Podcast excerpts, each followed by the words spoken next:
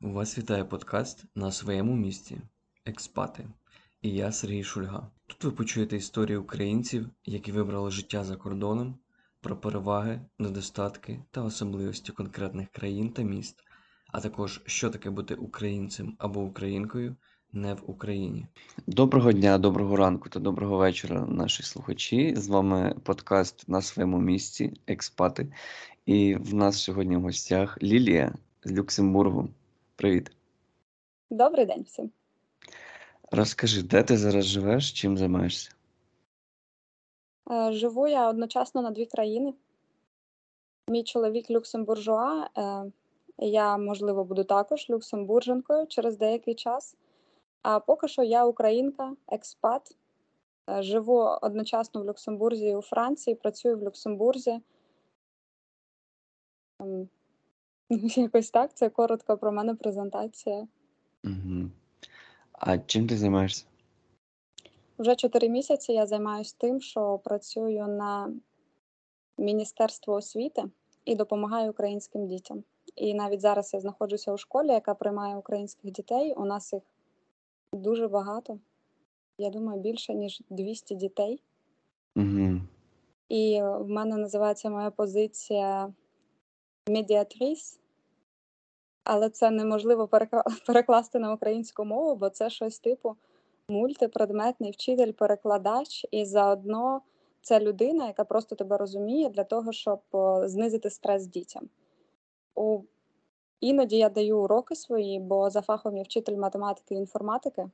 Угу. Але офіційно я тут знаходжуся, щоб допомагати дітям і ходжу з ними на уроки, тому можу перекладати якусь біологію, англійську мову і ще щось, і ще щось. Я, я не знаю, у нас немає, мабуть, такої позиції. Просто людина, яка весь час е, з дітьми. У мене старші діти, я працюю у школі з 12 років, точніше, це та частина школи, де 12 В мене наші випускники дев'ятикласники, плюс-мінус 9, 10 і 11 клас. Угу, зрозумів. Ну, насичена в тебе позиція, слухай, всеохоплююча. Так, є таке. Я я не знала, якою вона буде. Тобто вийшов приємний сюрприз? Um, ні, справа в тому, що після початку війни я хотіла просто допомагати людям. Спочатку це було все дуже якось так закручено і незрозуміло. Ми там ходили на мітинги, якісь я відносила речі для для того, щоб допомагати, типу Червоний Хрест і інші всякі організації. Потім я сама намагалася допомагати біженцям, але це було якось без структури, і в кінці кінців мене привело моє бажання в міністерство. У мене було інтерв'ю, але я його вже не пам'ятаю. Вони мене спитали, типу, українською розмовляєш, а чи є в тебе педосвіта? Я така, да, да. І, і все прийшла в школу, і ще деякий час я не розуміла, що я тут роблю, бо спочатку я їх реєструвала, потім займалася планшетами. Тут дітям всім видають планшети від, від Міносвіти, бо ніхто тут не, не пише, так як у мої часи. Ручкою ніхто не користується. Угу. Ну, тобто, це така була якась змішана позиція. Я і зараз не знаю ще усі ті штуки, які мені доведеться робити. Недавно було ЗНО. Я тут була також присутня, але не в самому процесі ЗНО. Тут дуже багато людей, українців, які працевлаштувалися, навіть ті, хто приїхали після повномасштабного вторгнення Росії, і тут щось таке відбувається. Просто просто якісь люті події, але вони всі направлені на благо дітей в основному. Це те, що я хотіла. Бо дорослим людям можна сказати, що не дуже треба допомагати, вони самі собі допоможуть. А діти це важливо. Угу. Розумів. А звідки ти родом з України? Харківська область. Угу. Недалеко від Харкова, і наразі моє селище знаходиться в окупації. Ага. Так, і звідти дуже мало нормальних новин. Там не літають бомби, бо сама лінія фронту проходить не так далеко від мого селища. Але все одно я знаю всі ті події, які там відбуваються, і Можна в цьому підкасті сказати, що я ненавиджу росню? Потрібно. Це як пропуск до того, щоб я його опублікував. Добре. Це складна ситуація. Вперше в, в гості підкасту аж наскільки близьке відношення до війни. Тому надію, що в твоїх рідних знайомих відносно, хто залишився там відносно спокійна і безпечна ситуація, наскільки це можливо. І що буде все далі в такому ж руслі. Дуже дякую. Як в дитинстві оточення і в школі, наприклад, ставилось до української мови, там, українських традицій? Тут треба сказати, що моє селище знаходиться в 40 кілометрах від е, кордону з Ерефією. І я знаю, що у нас весь час розмовляли про те, що у нас є якесь село недалеко від нас, куди були депортовані росіяни. Просто цілим селом їх туди депортували і зробили. Ну, це щоб можна було собі уявити, це типу ліс, поле, там три хати, туди депортують росіян в період за декілька років до того, як розвалюється СССР. І росіяни починають насаджувати свою мову і культуру всюди. Харків взагалі це такий сильно, русифіков... сильно русифіковане місце, але там все одно є харківський суржик. Тому все, що в мене було в дитинстві, це дуже сильна русифікація. Але в мене всі, всі, всі, всі розмов... знають українську мову. Просто більшість не розмовляє чистою українською мовою, вона така змішана. І коли я розмовляю тут з дівчатами, які також приїхали з України, вони кажуть, що це веселий суржик. То у нас веселий суржик в Харківській області. Він дуже типовий для більшості містечок, які знаходяться в Харківській області. До традицій я пам'ятаю, що наша школа, я навчалася в ліцеї, і в нас завжди було дуже багато традиційних всяких вистав. Ми їздили на, на всі підряд олімпіади, тому в нас вона була, звісно, повністю україномовна. В нас нормально ставилися до тих, хто розмовляє російською, на жаль, а мали б їх гасить. Е, Суть в тому, що е, російська мова весь час йшла паралельно, але я прекрасно розуміла, що ми знаходимося в Україні. Ніколи в житті я не хотіла в Росію. Е, Моя бабуся родом з Західної України, з Тернопільської, з Тернопільської області. Тому прекрасно я ставилася до всього того, і я не сильно пам'ятаю, щоб у нас були якісь такі непорозуміння в школі щодо мови. Деякі вчителі також вони були дуже шоковані нашим суржиком. Веселий суржик. Перший раз чую таку термінологію. Візьму Вона придумана. на Вона озброєння. А як вийшло, що ти зараз тут? Випадково. Чиста випадковість. Я в дитинстві вирішила, що мені треба виїхати в Канаду. Це було навіяне американськими якимись фільмами, е, такими, де гарний будинок, рівна дорога, ну і всі ці штуки. І я подумала, боже, як там класно. І вирішила, що поїду в Канаду. Потім я десь почула, що щоб поїхати в Канаду, треба, щоб в тебе була візова історія. І я була свято впевнена, що мені треба дуже багато штампів в паспорті. І тому десь 19 років я періодично виїжджала в деякі країни. Це був такий е, студентський тріп там, на, на дуже мало часу з дуже лімітованим бюджетом. Е, Я їздила, їздила, а потім в мене сталася любов, і все, я прокинулася, я вже заміжня тьотя в Люксембурзі, про яке я навіть не знала раніше. Вау. Угу. І ти е, в момент, коли ти знайшла свого майбутнього чоловіка, ну, ви зустрілись точніше, це ти була в Люксембурзі чи десь? У мене було щось таке, типу, подорожі галопом по Європам. Я його зустріла в житті.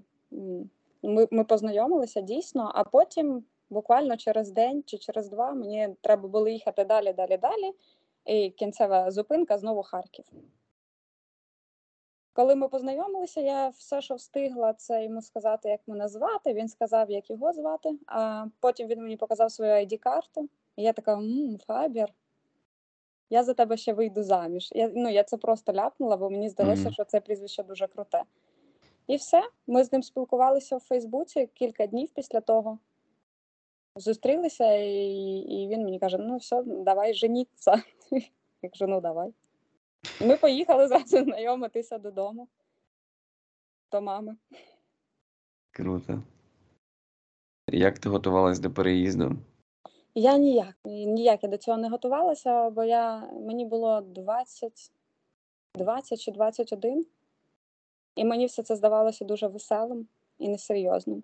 До того ж, я ще була студенткою третього курсу, і перший рік після того, як я переїхала, я ще літала в Україну для того, щоб здавати сесію. Тому в мене не я не просто так виїхала і все, от я переїхала. Я деякий час ще каталася, до того ж, мій чоловік дуже любить Україну. Угу. Він взагалі, взагалі мріяв переїхати туди і купити хату на, на березі ставка якогось, ну чи щось таке. В нього якісь такі мрії. А ще він дуже закохався в Харківський базар. В Харкові ж найбільший базар Барабашова. І він, коли побачив, що таке взагалі існує, для нього це було так дивно, і він просто, ну я не знаю, його неможливо було відтягти. А ще якийсь час після того, як почалася пандемія, і ми не могли вилетіти. Це було дуже складно, потім дуже дорого, потім це вакцинація. Загалом, доки ми все приготували, це вже пройшло там, я не знаю, кілька років, мабуть. Чи скільки там у нас пандемія була? Два з половиною роки приблизно вона була в Європі. Саме така, що ходити з масками, все інше. Так от, під час пандемії мій чоловік вмикав в Ютубі е, ролик на декілька годин Харківське метро. Там, де просто кожну станцію ми, ми слухали, як в Харків їздить в метро. Ну, він такий люксембурзький українець. Цікаво. Але в нього ця мрія залишається про хатку на березі ставка. Так, я йому сказала, що я вже скоро буду багата і знаменита, я йому подарую хатку на, на березі ставка. Або в крайньому випадку квартиру десь, бі- десь в межах Харкова, біля базару, щоб міг на нього дивитись радісно. До речі, у нас є там район біля базару, і він такий: о, тут би нам, тут би да, нам, нам би тут жити, да. Ну, нас, знаєш, щось посередині між метро і базаром, щоб е, обидва так. Так, ну нічого. Я, я сподіваюся, що скоро всі ті орки вимруть, і на місці Росії буде просто попелище якесь. І так, я дуже сподіваюся, що знову Україна буде цілісною. У мене завжди були такі ідеї, щоб е, жити на дві країни. Так як я лише почала працювати, звісно, що я не можу там бути дуже довго в Україні, але я, я не можу собі уявити таку штуку, як зараз, що я не можу поїхати додому. Це дуже бісить. Того я радію всякій бавовні. Розумію, про що ти. І як би ти описала перший період, коли ти тільки приїхала, і там взагалі чим ти займалась, чи була якась робота, чи як ти проводила час? А, так, я пам'ятаю цей період, бо він, як і в усіх, ділиться на деякі частини. Типу, ти приїжджаєш, і в тебе спочатку ейфорія, потім тебе трошки так попускає, спокійність, потім якась депресія починається, а потім прийняття. І коли я тільки приїхала, мені спочатку все дуже сильно подобалося, бо Люксембург це він повністю це спадок ЮНЕСКо. Люксембург Віль, і ми саме там жили. Потім ми приїхали трохи далі, але мені дуже подобалося ходити всюди. Тут такі якісь нетипові споруди. Взагалі Люксембург він дуже прикольний. Але мені було дивно, бо мало дуже людей. Мало людей, вони всі зайняті. Е, Я не могла звикнути до того, що в неділю нічого не працює, що доставка вона тоді тільки розвивалася, і це було дуже тяжко. Деякі ресторани могли працювати, типу, три години на день. І мене це Мгм. бісило. Там я хочу піти зараз, а зараз я нікуди піти не можу. Це так, як в Італії, коли в них сієста, вони такі: ні, ні, ні, все. Ні- Ніхто нікож- нікуди не може піти. Якщо ти щось хочеш, іди додому і готуй. Отака яка штука. Щодо роботи, мій чоловік діджей, Угу. я починаю з історії свого життя. І він працював у клубі, і я працювала разом з ним. Деякий час, е, блін, я просто вступала в три вузи після закінчення школи. З одного відрахувалася, з, це державний був вуз.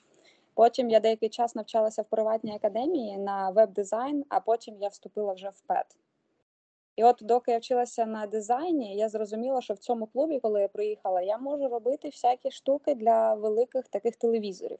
Бо за ним було 9 плазм, що вони були всі так складені на, на стіні, прибиті, так, щоб було видно гарно. І коли приїжджали всякі, ну, типу, тут відомі люди, яких я ніколи не чула, то я робила якусь мінімальну анімацію. Тобто за сценою знаходяться телевізори, і я така. Діджей там якийсь, і ото воно там трохи щось магало. Ну, така якась була моя перша робота. Я займалася декорацією цього клубу. Біля клубу ще був такий бар 3 на 3 сантиметри, такий міні-барчик. І ото мій чоловік там іноді з зранку до 12-ї він там працював, допомагав, і я разом з ним тусила. І я, якось так. Це це було несерйозно, це не було щось таке, це фріланс місцевий. А в цьому періоді. А скільки ти там років вже? З 2017-го 5 років. 17-го. Угу. А який за цей період момент був найважчим? Найважчий момент був, коли ми переїхали у Францію. Це звучить якось, наче це далеко, але насправді до Франції їхати 20 хвилин. І так, це, мабуть, був найтяжчий, це коли сталася пандемія. До того, що у нас вже народилася дитина, і я повністю лишилася закрита. Тут була коли пандемія, то це ти саме сидів вдома. І дитина мала, і ти весь час робиш одне й те саме, і, і здається, що ти починаєш трохи в тебе їхати дах від цього всього. Мені тоді здавалося, що я хочу просто додому зібрати валізи, або навіть не збирати валізи, просто поїхати додому, бо в Україні до цього по-іншому відносяться. Хоча я розуміла, що в Європі, начебто, це правильно з одного боку, а з іншого боку, коли ти сидиш весь час закритий вдома, то ти якийсь неадекватний стаєш. Ну, сто відсотків. Немає того взагалі якоїсь соціальної приналежності до якоїсь групи і емоційного виплеску і так далі. І тим більше, коли мама. Ну, я про це знаю тільки з історії. Дружина зараз вагітна, тому, в принципі, скоро я дізнаюсь про це з найближчої історії. Цікаво, як це буде. І дещо моментами страшно, але більше цікаво і знаєш, якось захоплююче. Я хочу сюди вставити свої 5 копійок і сказати, mm-hmm. що коли дружина вагітна, ми всі стаємо трохи ненормальні і дуже вразливі такі жіночки. Тому найголовніше це давати дружині вийти, бо буде їхати дах в усіх люто. Найголовніше це сказати, ти така ти молодець, ти красива, навіть якщо вона не розчісувалась там три дні, так як в мене було. Сказати, що вона звізда, і нехай вона вийде випити кави кудись там за вугол, типу, і тоді все буде ок. Угу, Розумію, дякую. Скористаюсь обов'язково. Розкажи трошки про Люксембург. От е, що таке бути жителем місцевим? Наскільки в них знаєш, відчувається ця приналежність до Люксембургу? Щоб зрозуміти, що таке бути жителем Люксембургу, це, мабуть, треба жити не в центрі. І навіть не у найближчих містах, а треба їхати те, що називають North of Luxembourg. Саме там, де туди дуже тяжко доїхати через тунелі, через якісь ліси, але саме там є отой оригінальний Люксембург з люксембурзькою мовою, яка існує, і ніхто її ніколи не чув, але вона існує. Я її зараз вчу з їхнім менталітетом. Можу сказати, що якщо ви знаходитеся там люди, які приїжджають, вони в таких туристичних місцях, то там немає люксембуржців. Бо тут настільки багато людей, які приїжджають за контрактом на недовгий час, і Люксембург для людей дуже в основному банківська сфера банки, банки, it банки, офіси, банки, знову банки. Тут цілий район банків є. І вони сюди приїжджають, і це якби їхній старт кар'єри. Тому вони тут не затримуються. Немає якогось відчуття, що ось ти люксембуржуа. Бо всі приїжджають, потім їдуть кудись, нові приїжджають, їдуть. Е, тут дуже багато живе португальців, італійців, французів, німців, звісно. Хм. І тут весь час двіж, двіж, двіж, тому неможливо зрозуміти, що таке Люксембург, знаходячись в, е, в самій столиці Люксембург. Люксембург, Люксембург, так, це місто і столиця. А якою мовою переважно говорять? Тут чотири офіційні мови. Wow. люксембурзька, німецька, французька і наразі англійська вже є як офіційна, бо на ній е, я, наприклад, не так добре володію люксембурзькою, щоб піти в комуну і вирішити якесь питання. Тому всі, хто тут живуть, вони знають як мінімум чотири мови плюс mother language. Наприклад, це там приїхали італійці 200 років тому. Мама вчить дітей, діти вчать своїх дітей і так далі. Тому вони в школі вивчають чотири мови, плюс я не знаю, там, португальська, бо португальців дуже багато, велике ком'юніті, або італійська, або ще кого тут багато ще. Та всіх тут багато. Не, не знаю. Тут можна почути будь-яку мову, виходячи на вулицю. А зараз ще й українською купу можна почути, бо дуже багато приїхало з України. Ну, а є якесь відчуття, знаєш, що ти живеш в якомусь маленькому королівстві? Чи це як, просто як місто Європи? Є відчуття, що ти живеш у королівстві, тому що воно виглядає як заставка Windows, якесь таке дуже красиве. І здається, що дуже маленьке, а ще дуже чисте. Люксембург справді дуже чистий. Деякі люди вважають, бо, така була передача колись в Україні, що в Люксембурзі миють е, дороги з шампунем. Ну, Це неправда, це не шампунь, це, це просто така штука для миття доріг. І реально, якщо подивитися, так думаєш, нічого собі, як тут чисто. Навіть коли йде дощ, я думаю, що це неможливо заляпатись, ну, якщо ти не дитина якась мала. Ну, реально, тут все, все дуже чисто, і відчуття, що ти в королівстві, того, що тут є герцог, який всім цим займається. І це трохи якось по- по-іншому відчувається, бо в нас же президент, парламент, ще щось, і ти таки на них дивишся, і вони весь час м'я, а тут герцог. І герцог, він герцог завжди. І все таке, як йому треба. І, до речі, палац герцога стоїть в центрі. Дуже прикольно, що біля нього немає здоровенного паркану. Туди можна зайти, там є охоронці, по якимось дням туди можна заходити, але ти можеш прямо підійти і біля нього ходити. Там буквально, я не знаю, ну може кущі якісь ростуть, і такий міні-парканчик, але немає так, як от наші люди звикли. Ну, не наші тільки, до речі, росіяни, так як вони роблять. Паркан такий на, на 300 кілометрів вгору. Угу. Там ще вирити річку, щоб, не дай Боже, ні- ніхто не бачив, як ти багато вкрав і так далі. А тут спокійно, тут може прем'єр-міністр ходити, і ти його можеш зустріти в центрі. Політики тут ходять, і якщо до них звертатися по-людськи, якщо ти знаєш, що це якийсь політик, ти там здрастя, ля-ля-ля, і ти йому щось кажеш. І він такий: Окей, дуже добре, типа, дякую, ми подумаємо над вашою пропозицією чи ще щось таке. Нічого собі. Це так connect з е, виборцями.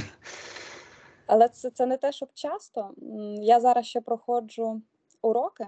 Для того, щоб отримати громадянство, тобі треба 24 години прослухати про те, що це за країна, про її юрисдикції, про судову систему, про все, що тут відбувається. І хлопець, який це веде, це мій вчитель Стефан. Він сам працює в Європарламенті. Він також люксембуржуа, і це він нещодавно розказував, що дуже легко зустріти політика. Наприклад, якщо ти живеш в маленькій комуні, в якій 200 людей, там чи, чи біля того. Так, політиків можна зустріти, і це те, про що іноді розказують мої знайомі люксембуржці, але вони не те, щоб сильно такі дуже зацікавлені в цьому. В Люксембурзі всі ходять на роботу, всі працюють, всім потрібні гроші, вони дуже зайняті. Це якби реально зустріти когось, хто працює там в Європарламенті, але по факту всі дуже зайняті своїм життям. А скільки коштує ну, до цього питання, що всі працюють? Скільки коштує жити в Люксембурзі? Мені здається, що мільйони. Скільки б ти не заробляв, Люксембург одна з найдорожчих країн, і самі люксембуржці вони частенько живуть так, як ми. Є навіть цілі люксембурзькі райони, які знаходяться за державним кордоном, тобто у Франції, в Бельгії і в Німеччині. Наприклад, щоб знімати квартиру, ем, це я не знаю, раніше це було 1200 євро за студію. Але Угу. таких цін зараз немає, і 1500 буде, і це точно буде не Люксембург-Віль, а десь там, десь там, десь там подалі, де тебе ніхто ніколи не побачить. Але весь транспорт безкоштовний в, сам, в самій країні Люксембург. Жити дорого, бо іще все, що тут продається, на це інша ціна. Наприклад, один і той же магазин, який знаходиться в Люксембурзі і у Франції, то те, що в Люксембурзі буде плюс від 50 центів до плюс 2 євро на один і той же товар. Така націнка за те, що ти живеш в королівстві, виходить. Я думаю, що це націнка, бо дуже дорого платити оренду, яка тут є. А ще тут же є мінімальна зарплата, і людям треба платити, і вона сильно відрізняється від сусідніх країн. В Люксембург, здається, в'їжджає 100 тисяч машин щоранку з сусідніх країн. Угу. Тому, звісно, що всі їдуть туди заробляти гроші. Сюди, туди. Всі їдуть сюди заробляти гроші, тому і ціни такі. Так, тут дорого, і я б сказала, що сервіс в Україні в деяких місцях набагато сильно, набагато кращий. А якщо брати ну, студію, допустимо, 1500 євро, а як стосовно там продуктів і якихось інших місячних витрат, ну, якщо взяти, знаєш, як бюджет сім'ї там на місяць? Неможливо порахувати у конкретно моїй ситуації, бо це може відрізнятися дуже сильно. Але можу сказати, що два абонемента, це тобто за сім карти, у нас коштують 179 євро на місяць. Це мій Мгм. телефон і чоловіка. Потім моя дитина ходить у французьку школу, і вона там щось коштує типу, 3 копійки зараз. Якби вона ходила в Люксембурзьку, я не думаю, що це б сильно відрізнялося, бо тут є чек-сервіс. Е, Це коли вираховують, скільки заробляє мама, тато, якщо в них є кредит, скільки вони платять. Ну, і тобто кожна дитина, яка ходить в школу, ти ніколи не знаєш, скільки вона буде платити, особливо якщо це приватна. Там одна дитина може платити 2 євро за годину, а інша 15 євро за годину, і вони в одному класі. Це це, це таємниця. На продукти, я думаю, виходить знаю, близько. Якщо не шикувати, якщо чисто жити вдома, готувати, у нас сім'я з трьох людей, то 200, біля 200 євро за тиждень. І це сильно не шокувати. І це якщо ти, ти така звізда, як я, яка вміє готувати, ну, але так ніхто не живе. Це, це неправда. Дуже багато виходить на, на їжу. Деякі люди писали, що в них виходить вкластися в 400 євро. Я казала про те, що деякі люди там в групах, дуже весь двіж відбувається в групах на Фейсбуці. І коли люди, які знаходяться за територією Люксембургу, там в Києві, вони такі, я отримав контра- контракт в Люксембурзі. Скільки плюс-мінус я буду витрачати, щоб я порахував? От йому хтось відповідає, 400 євро на місяць вам вистачить, а інші такі, ні, мінімум 1000. Тупо на їжу. Тобто, якщо у вас контракт, який вам не дає хоча б 3500 чистими, то ви, ви не виживете там ну, якось так. Люди жахають тут один одного дуже сильно, особливо нових. Є тут такий прикол. Ну і тут так само, коли я там перед цим, як тільки переїхали в США, заходив також в ці групи, знаєш, якісь там поради, що там бачити, яке краще місце, який кращий штат, то там зазвичай було просто не їдьте сюди. Вже і так людей вистачає без вас, і тут і так немає роботи, немає там того всього, не їдьте сюди, просто живіть десь в себе там в Україні або в Європі, де-небудь, не їдьте сюди. Тут цього багато, я й сама казала, але це стосувалося людей, які тікають від війни, і які, Боже, вони прочитали там в Гуглі забили, типу, Люксембург найдорожча країна, і вони такі, ща зараз бабла ми тут отримаємо. Насправді Люксембург платить найменше з усіх. І варіант, що вас тут розселять або виділять вам е, соц, якесь е, соцдопомогу чи соціальне житло, він настільки малий, бо тут і до цього не було соціального житла. Тобто зараз вони якось там пресують, звісно, тих, хто має свою нерухомість, але тут виплати симпатихі, на які жити неможливо реально. То, тому шкода людей, які приїхали сюди, думаючи, що вони зараз тут куш як зіб'ють. Але для тих, хто сильно не мріяв про те, що їм будуть допомагати, дуже ж багато таких українців, які такі здрастя, отут ми живемо, отут наше ліжко, куди виходить на роботу. Отаким прикольно в правда. Люксембурзі, якщо вони володіють хоча б однією мовою. І їм все ок. А ті, хто хотіли такі щось там собі намутить, їм тут дуже тяжко, вони плачуть, кричать, що їм ніхто не допомагає, і потім е, так хлопають дверима і кажуть: все, відмовляюсь від статусу, їду в Німеччину. І їдуть. Угу. Ну такої. А як виглядає медицина в Люксембурзі? Медицина, мабуть, так як і в Америці, що коли тобі приходить лист з тим, скільки треба заплатити, то ти сідаєш і плачеш. Так виглядає. Тут є страховка, яка обов'язкова. CNS вона називається, і її мають сплачувати всі. Медицина така, що якщо тільки ти вмираєш, то ну в цілому так, ти можеш їхати. Якщо ти, а, якщо ти вмираєш чи народжуєш, тоді ок. Але Мгм. якщо в тебе щось болить, то ти заходиш у місцеву таку ап- application, там де всі лікарі сидять, і тобі там треба, я не знаю хто, хтось. І ти дивишся, і там available date через місяць, найближче, через два. Якщо ти їдеш е, в швидку, мається на увазі сам уржонс як будівля, е, то ти можеш там прочекати дуже довго. А якщо ти викликаєш швидку, її ніхто не викликає. Якщо ти дзвониш е, за номером, там що щось там сталося, тільки якщо ти народжуєш реально, або якщо ти через 3 секунди вмреш, то приїде за тобою там, швидка. У іншому разі цього робити не треба, бо рахунок прийде дуже сильно великий, і ти ще потім півроку будеш виплачувати. Але тут медицина вона покриває, страховки покривають якусь частину того, що ти заплатив, але виглядає це так: ти йдеш до якогось лікаря. Звісно, тобі ніхто ніколи не скаже, скільки це буде коштувати в кінці в кінці. Це так бісить, якщо чесно. Так, це лють, це лють. Я досі з цим не можу змиритись. І от тобі дають а, там ось ось цю бумажечку, скільки ти маєш заплатити, ти можеш заплатити на місці. Або вони кажуть: та все, ми вам вийшлемо за вашою адресою. Рахунок може йти швидко, може йти довго, але прикол в тому, що якщо ти його зразу ж не платиш, вони тобі будуть його слати нескінченно. Тут усі, в кого є ем, оця пошта, сама фізична, мейлбокс, там завжди купа всього, всього підряд. І коли ти оплачуєш, ти потім береш той рахунок, який тобі прийшов, потім пруф, що ти це сплатив, ідеш на пошту, блін, ти це все ще треба роздруковувати. Ти це все відправляєш в свою страхову компанію, а потім, можливо, місяця через три, а ще треба пруф е, твого банківського рахунку, куди вони це скинуть. І вони потім можуть тобі повернути 100%, 80%, а можуть нічого не повернути, якщо подумають, що це було чисто якась фігня від тебе самого, що ти сам пішов, і це не так важливо.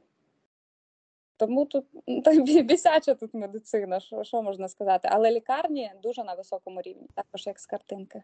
А ви користуєтесь лікарнями люксембурзькими, чи ви можете в Франції це робити? О, це ще одне складне питання цієї медицини. Взагалі-то у нас страховка, і якщо перевернути цю карту, твою цю страхову, то там написано, що протекшн по всій Європі.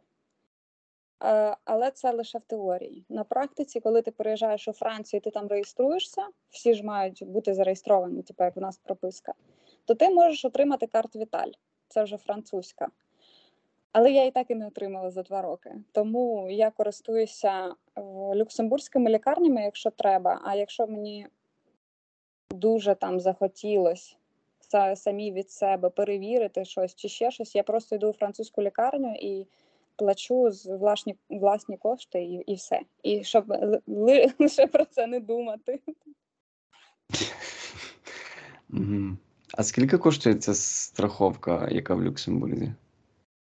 Приблизно, та я не знаю, скільки приблизно. Може там бути відрахування, воно йде просто автоматично. І можуть відраховувати 50-70 євро в місяць, можуть 100 відрахувати. Я взагалі не знаю, як це працює. Там, типу, ну, мені приходиться штука, що з ЗП там, на пенсійний фонд, на страхування, на ще на щось. У мене стандартна страховка, бо я працюю в міністерстві, і я не думаю, що мені треба якась додаткова. Але якщо ти хочеш додаткову, то вона може коштувати там від, від 50 до, я не знаю, до якихось космічних сум. Залежить від того, що ти хочеш лікувати. Якщо зуби, плати мільярди. Ну, це я думаю, що, що в Штатах таке ж саме. Якщо це щось таке стабільне, то близько, ну я не знаю, 80-100. Але воно все може відрізнятися. Залежно від того, що як часто ти ходиш в лікарню, і як часто воно тобі треба, і чи маєш ти якісь захворювання. Як казав мій дядя, який е, живе в Канаді вже 20 років, дешевше не хворіти. Угу. Хворіти немає часу, і взагалі, типу, якщо ти захворів, давай швидко там то сьо, і вже будь здоровий. Бо за все це треба платити дуже багато. Так, ну це також політика США-шна, тутешня, про те, що краще не хворій. І найкращі ліки це не хворіти, і найкраща лікарня це не хворіти, і так далі.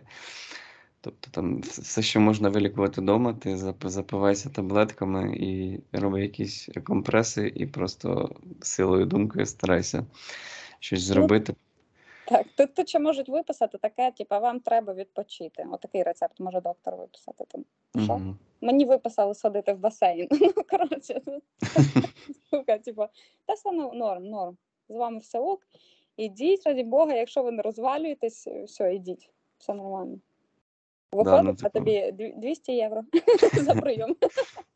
У мене- було таке просто. Мені колись послухали тиск. Це був доктор, який мав би приймати пологи. Я до нього перший раз прийшла, він записав моє ім'я, прізвище, оце ж номер твого страхування. Щось ще він мені сказав, пару слів. Коротше, це було все 7 хвилин приблизно. 7-10 хвилин. Я вийшла 150 євро. Я, я більше туди не прийду. Да, пронаболіли. Ем, Чим ти, що тобі найбільше подобається в Люксембурзі? Як кажуть місцеві, в Люксембурзі круто, що ти можеш легко з нього виїхати. Ну, це і справді так. В Люксембурзі є багато замків, які можна дивитися, є багато крутих речей для дітей, так як я мама, то це мені важливо. А ще з Люксембургу можна справді виїхати всюди. Тобто тут люди вони виїжджають на вихідні, поїхати туди, сюди. Тут є потяг скоросний, оце який типу, найшвидший в світі ТЖВ, м, м, ТЖВ так називається. Він їде з Люксембургу до Парижу за три години. Тобто, Мгм. якщо ти ходиш, ходиш в Люксембурзі, а потім поїду жити в Париж. Все, сідаєш і їдеш. Ну, не жить, правда, але ти можеш легко приїхати туди. В Німеччину багато дуже людей їздять, тому що там всякі там казіношні машини, це таке, це люблять люксембуржуа. Вони люблять сісти то на, на 200 годин і грати в якісь ці штуки казіношні. Чи там Мгм. їхати у Францію за, за круасанами. Ні, ну це вже від себе видумую, бо всі займаються хто чим хоче. Типу. Тому прикольно, що ти можеш займатися всім підряд, їздити куди хочеш, і Люксембург він якийсь він, він спокійний. Тут немає такого відчуття, як в Харкові. Ми колись приїхали з чоловіком, він не мог зрозу... не, не зміг зрозуміти, чому у нас всі бігають. Бо в нас, якщо ти йдеш по тротуару, і якщо ти просто йдеш, то в тебе обов'язково хтось може залетіти випадково. А тут всі такі: ну, о, 12 година, ну все, будемо пити вино в центрі, бо в нас ланч. А такий він спокійний, якийсь спокійний, красивий. Це мені подобається. А що не подобається? Не подобається сервіс весь, який тільки може бути. Не подобається ця дурня з рахунками, які весь час приходять тобі на твою адресу. Не подобається банківська система. Вона якби крута, вона захищає твої дані персональні, але щоб відкрити перву картку, як у мене це було, це ти йдеш в банк. А ще перед цим треба рандеву туди, бо туди просто так не можна йти. Коли рандеву, вони в тебе питають все підряд, працюєш, не працюєш, ля-ля-ля. Тобто мені, щоб відкрити картку, треба були документи мого чоловіка, бо в мене немає там роботи всього іншого.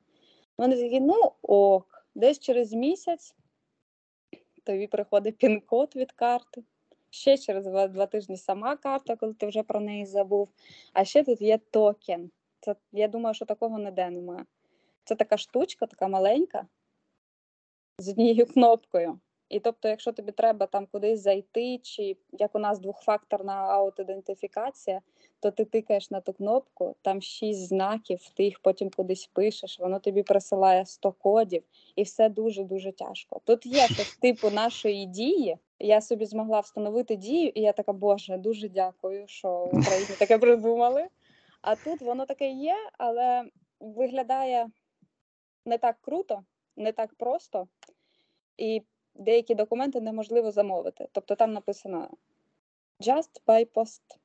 Тобто все тобі прийшле на пошту, там, де ти прописаний у бумажному варіанті. Мгм.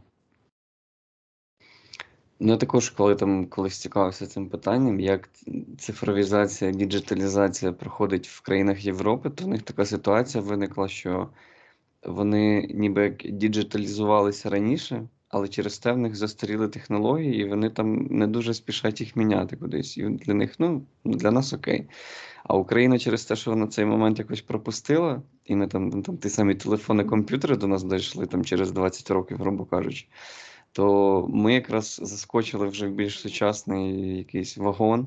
Ну там взагалі вчора читав новину, що в Монобанку через аутентифікацію в дії, якось там я точно не знаю, як це працює, була відкрита картка за рекордний час, щось там дві хвилини, по-моєму.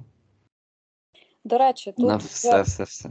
тут українці приїхали, я й сама показувала тут, де я працюю дії. Вони такі, о, прикольно. Але на, на своїх уроках про Люксембург, коли ми розмовляємо про те, як це тут влаштовано, мене часто питав вчитель про дію. І він каже: зараз в Люксембурзі також хочуть зробити такий законопроект, бо вирішили, що оця їхня дата протекшн, тут, тут же ніколи в житті ніхто, не одне міністерство не скине твої документи в інше. Ти маєш все це робити сам. І якщо ти, не дай Боже, переїхав, то ти в будь-яке міністерство ти йдеш сам. Вони не діляться цією інфою. Якби була хоч якась база, здавали, ну, міністерство якесь от того і цього. Ні, тут такого немає.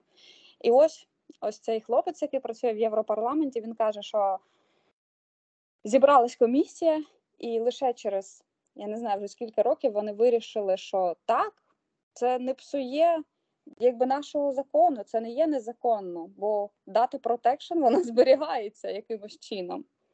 І вони такі, о, прикольно. Але я думаю, що ще- треба років 10 почекати, ну, типу, і потім буде повна діджиталізація.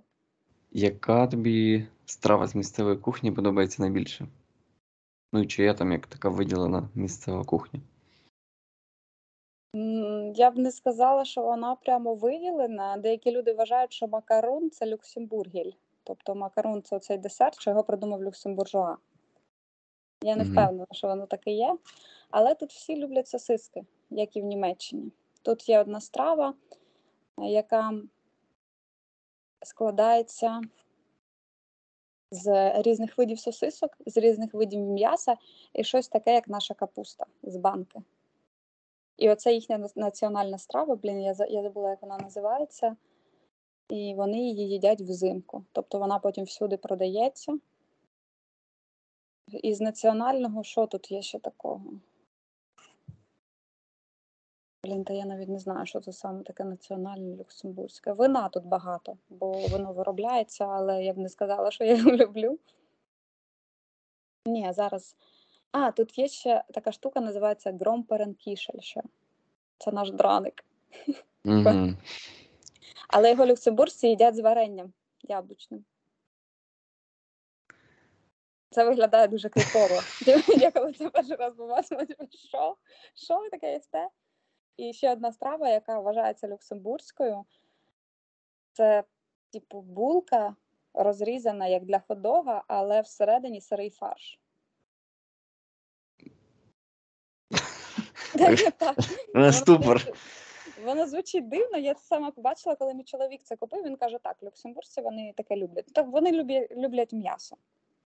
Різні види м'яса. Тут багато французької кухні, такої, сякої. Але саме ці приколи з м'ясом, типу там сирий фарш чи ще щось, я так думала. «М, м, Ну, прикольно, ок, прикольно. Ну він там якось заспеційований, як там як тартар якийсь чи. Так, там є якісь спеції, там багато цибулі, там ще є якісь штуки, і воно має свою назву, але люксембурзькі слова не так просто вимовляти. Тому я, я, не, я не знаю вже, яка там назва в цього сендвіча. Але так, щось, щось там ще вони додають. Що, ну, це не просто тупо сире м'ясо, яке ти як відгриз шматок і все. Це щось там таке, типу, висока кухня. Ну, по- по-своєму, так. І наші, знаєш, якісь е, люди, які будуть слухати, якісь зв'язані з, з санепідемстанціями українськими, такі, що? Сире м'ясо в хот-дозі, е, в булці. А в яке ти місце поведеш найперше своїх гостей в Люксембурзі? О, як би це дивно не звучало, але я поведу додому престарілих. Угу. А ще коли приїжджала моя мама, я її водила на кладовище. Ну, я, я дивна трохи людина, але це не, не зв'язано з тим, що в мене поїхав дах.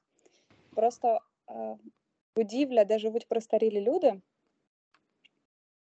це колись мі- меценат викупив замок, і з цього зробили так, таку штуку, там, де якби і медичний центр, і там живуть люди, і це все знаходиться в центрі, і там дуже крутий вид максимально. Але там знаходитись коштує типу 4 тисячі євро на місяць. Я туди проводила всіх, хто до мене приїжджав, і це просто прикольно, бо це історична будівля. Вона знаходиться в історичному центрі. А так, типу, Golden Lady тут стоїть статуя з золота, така тьотя, яка тримає щось типу вінка. Ну, я не знаю. Це, це не дуже прикольне місто. Я б я б водила в ті, де я була. Наприклад, парк мені подобається, який знаходиться в центрі Люксембурга, який розділяє нижню частину міста і верхню. І два мости, які йдуть зверху. Є один міст для машин і один велосипедний, який прибудований під тим мостом, який для машин. Хм. Мені здається, його прибудували, бо я приїхала, його ще не було десь в 18-му чи 19-му році. Я б водила людей скоріше в маленькі е, кав'ярні або напроти самого цього дворця герцога є Chocolate House, який знаходиться вже там дуже багато років, і це саме сім'я, ще їхні пра-пра-пра, якісь там люди, і там дуже прикольно. Вони займаються тим, що ще виробляють власні тістечка. І, мабуть, не всі зразу перлися в цей Chocolate House, якщо б вони були в Люксембурзі. Це були якісь інші місця. Але я хочу показати якісь такі, які саме ну, дивні для наших людей. Угу. І, і два ліфти. Тут є один ліфт, який в скалі, який з верхнього міста до нижнього. Це ти просто їдеш, їдеш, а потім виходиш там. Ну, ти, ти реально йдеш і є якесь каміння всюди. Вони безкоштовні. А другий він повністю прозорий, який, через який можна бачити ту частину міста, де знаходиться оцей весь бізнес-центр, і нижню частину міста, яка вважається типу старе місто, де там такі будівлі типово європейські, де річка йде, Мозель, де там де школа знаходиться. Тут є одна місцева школа, яка дуже дивно побудована, майже вся із скла, там така біла, красива. І біля неї також тече річка. Потім через неї де, декілька таких маленьких місточків, і, і це починається звичайний жилий квартал. Отакі б місця я показувала, бо вони реальні, вони як, вони як живі. А те, що там якісь статуї, якісь парки, ще якісь штуки чи музеї, то таке. То нудно. Це ж, це ж не, в, не, не в скалі лазити. Сто відсотків. Тобто ліфти тут як заміни, знаєш, якийсь вид фунікулерів, як в Україні, тільки тут ліфти. Так, бо сам Люксембург він такий, якби на, на скалах побудований. Це, це тупо каміння. Все місто це каміння, каміння, каміння, яке йде там, там рівно, там впадина, там ще щось. Я взагалі не знаю, як вони це все побудували, бо воно виглядає так, що ну, реально це як булижники просто валяються всюди. А яке відношення, чи є взагалі якесь виділене відношення до українців в Люксембурзі? Ну, якщо брати до війни.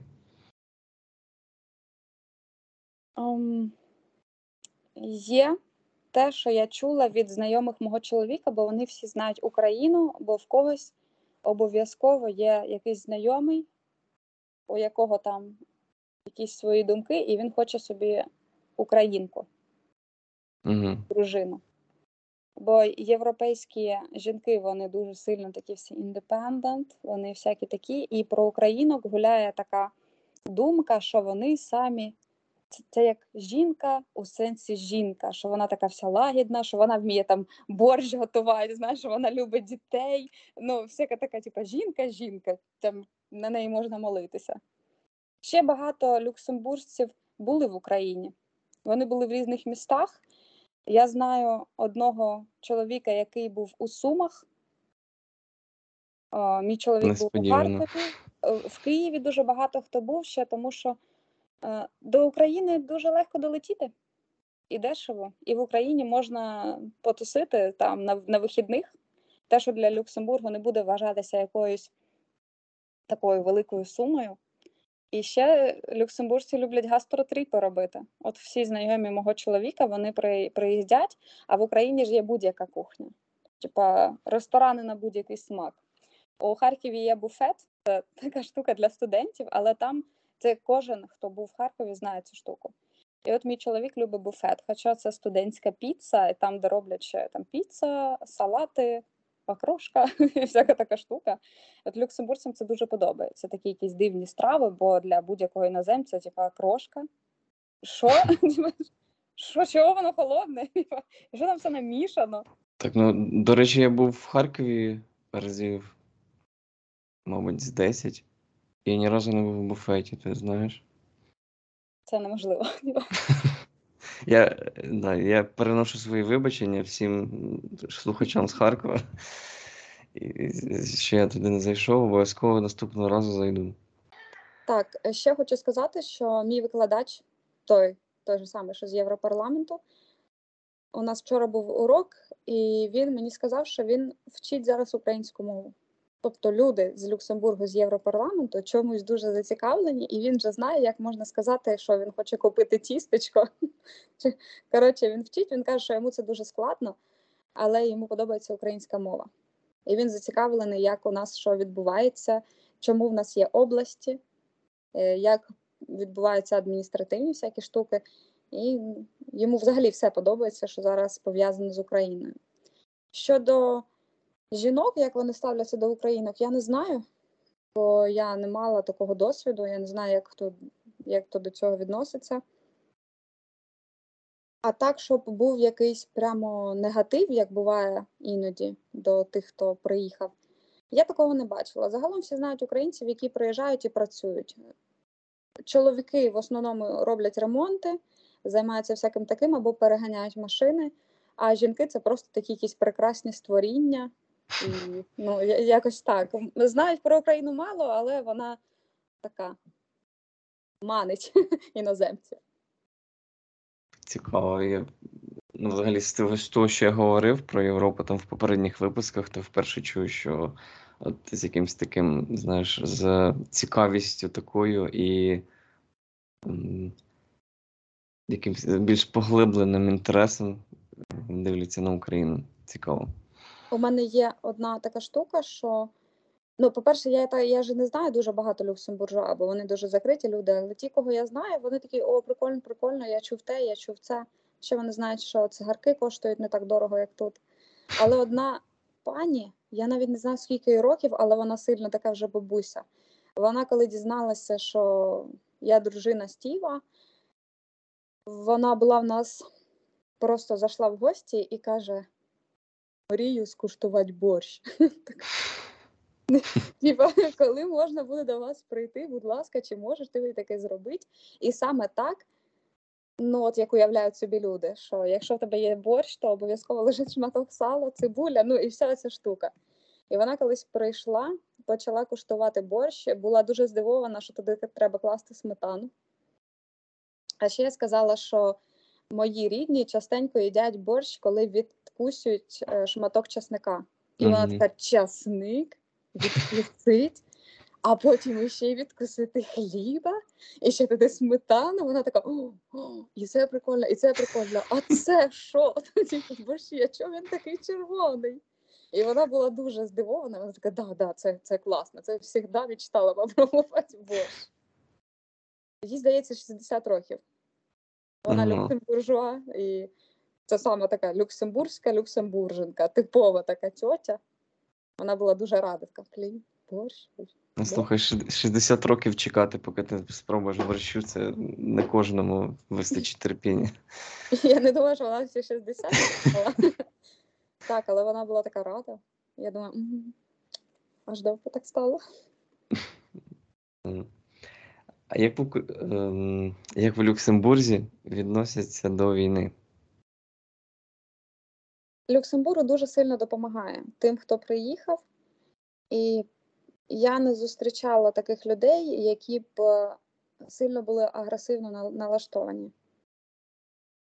Відносяться до війни так, що це ненормально, як і будь-яка людина, у якої є мізки і серце, то вони не можуть радіти війні. До того ж, дуже багато у кого є там якась знайома через п'яте коліно, чи ще хтось, або дружина, або чиїсь родичі, вони є в Україні, і звісно, що це нікому не подобається. До речі, тут був політик один, це мені чоловік розказував, що вся його компанія зараз будується на тому, що він колись ще давно був політиком, потім вирішив повернутися. І він каже: Я ж вам казав, що типу, Україну треба було прийняти в Євросоюз ще давно, і тоді б не було війни, не було б цієї кризи, в тому числі там газової, продовольчої кризи. І він каже: і ще оці всі криваві гроші. Чи вам подобається там, типу, люксембуржуа, що росіяни, які їх накрали, що вони тут скупляють нерухомість? Я вважаю, що їх треба змусити, типу, продати ці хати за ціною 2010 року, ну і типу, вислати їх там кудись. Але це було не так емоційно сказано. Я подумала: блін, шкода, що в мене зараз немає громадянства, я б за тебе голосувала. Е, Люксембург, вони, я не знаю, немає тут якихось великих заяв таких, чи може я їх не чула просто. Але я бачу, що Люксембург допомагає. Я і сама була в цьому, ну, в цьому варилася, особливо коли були мітинги. На одному з мітингів е, там же стояла поліція, все це було цивілізовано, організовано. І мені хлопець, який працює в поліції, він каже: типа, ми вас розуміємо. І навіть коли ми горлали Путін хуйло, мені отак от показав цей, типу, а це був центр Люксембургу, ми такі Путін, хуйло. Я, я думала, що ну, ще щось е, більш жахливе закричати, ну тому що е, скільки вже можна жити? Можливо, зараз мене захейтять, ну не зараз, коли вийде подкаст. Але, блін, ну реально, чувак, ти сипишся, ти ну, іди вже вмирай, скільки можна, твого ніхто не пристрелить. І тому Люксембуржа вони мені так, типу, да, да, да. Мій чоловік також каже, що типу, ні, ні, ні, Росія то сміття не віяне. Як як? Сміття не віяне. А, Ну, мається на увазі оця вся політична і оця вся штука, яка приїздить. угу.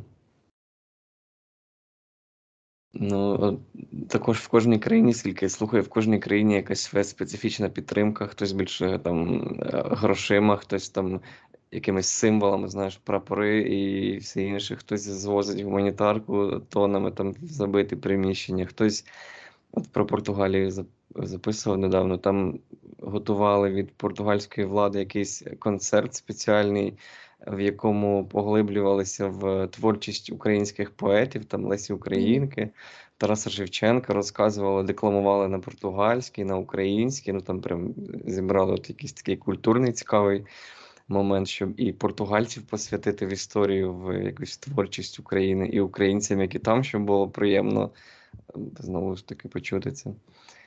Тут є радіо пісні. українське. Тут запустили після того, як приїхали люди. Тобто РТЛ, це Люксембурзьке радіо. В них є о, зараз о, українською мовою якась частина. Я не знаю, чи то, чи то радіо з України, чи то тут це роблять. І ще люксембурзькі сім'ї, так як немає де реально розселити людей, дуже багато сімей це зараз host family. Тобто вони приймають в себе українців, дуже багато дітей які навчаються в школах, вони розповідали мені, що так, ну, ну нормальні люди, вони тебе приймають і віддають там, я не знаю, кімнату чи поверх, чи ще якусь там штуку, або віддають будинок, в який селять, ну, роблять з нього щось типу общежиття нашого, і туди селять 3-4 українських сім'ї, і це люксембурзький якийсь дядя, який всім цим володіє. Ще кожна комуна влаштовує. Так, тут є комуна Штрасен, і моя колега, яка там, яка там живе, вона дуже багато перекладає. Та туди приїжджала якась співачка з України, оперна. Там вони влаштовують якісь зустрічі для людей е, для того, щоб вони не почувалися себе, ну щоб погано вони не почувалися, не, не були самотніми. Якісь курси організовуються. Але так як я вже вклинилась в цю систему, що я зараз в школі, то більшість часу це школа, діти, всякі оті штуки. Я, я навіть не знаю, що там відбувається поза школою, бо все моє життя приїхало сюди. Угу. А до речі, чи про переїзд, чи плануєш ти повертатися в Україну? Мені здається, що я весь час жила на дві країни. Тобто, в мене немає такого, що я переїхала і все з кінцями. До того, як почалася війна і до пандемії, я могла бувати в Україні два рази на рік, але один раз я приїжджаю, і це там на два місяці, Угу. півтори місяці. Тому так, звісно, я хочу, я хочу ще приїхати додому. Я не можу змиритися з тією думкою, що там якісь е, не, не буду казати погані слова, так с- свинособаки, що вони приїхали і зайняли школу, в якій я вчилась. І я така, що це моє. Там, типу, що вони зайняли селище, де я виросла, що вони зайняли місто, що вони постійно кидають бомби на Харків. Звісно, мені хочеться приїхати туди і ще бажано з такою, не знаю, з чемоданом денег і просто витрачати їх в Україні для того, щоб я не знаю, якось воно там може покращилось. Деякий час я скидувала гроші своїм знайомим в Україні, але це не йдеться мова про якісь там безкінечні суми. І мені хотілося якось підтримувати українських виробників. І доки там була дівчина, яка пекла торти, то я замовляла мамі торт там, типа, додому. Просто е, щоб, щоб воно все функціонувало. Угу. Тому я ще приїду, коли в мене буде ще мішок денег, я ще приїду в буфет, зроблю собі гастротур. Ну, класно. А з приводу цього, якою ти бачиш Україну майбутнього? Ну, і це наше останнє завершаюче питання. Я думаю, що після того, як президентом став Зеленський, і після того, як він зміг всьому світу прогорлати про Україну, щоб ніхто про неї не забував, щоб не було таке, як було в 2014 році, то Україна майбутнього це така ж сама крута диджиталізована держава і нарешті відрізана від русні.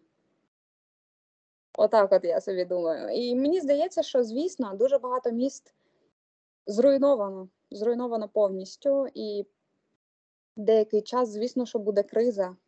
Але мені здається, що український дух настільки незламний, що в будь-якій країні допомагають, збирають. Чи було взагалі таке в історії, що під час якоїсь війни весь світ був настільки сконцентрований, що кожен українець щось сказав.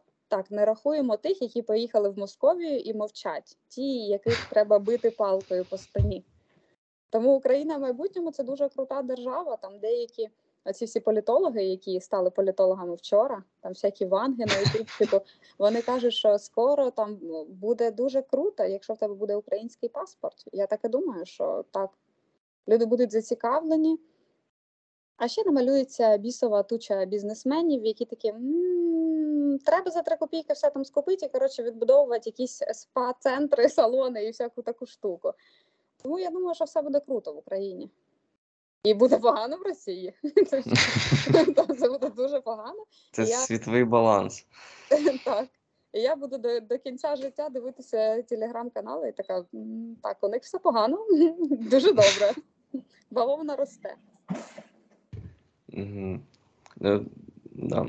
Тут підтримую тебе повністю в тому, що в Україні точно буде все добре, і буде розвиток бізнесу, буде розвиток взагалі, ну, як е, України, як якоїсь прогресивної держави. Тому, тому що я навіть зараз бачу, блін, іде війна. По-перше, що багато бізнесів працюють і стараються якомога ну там на в тих місцях, де можуть.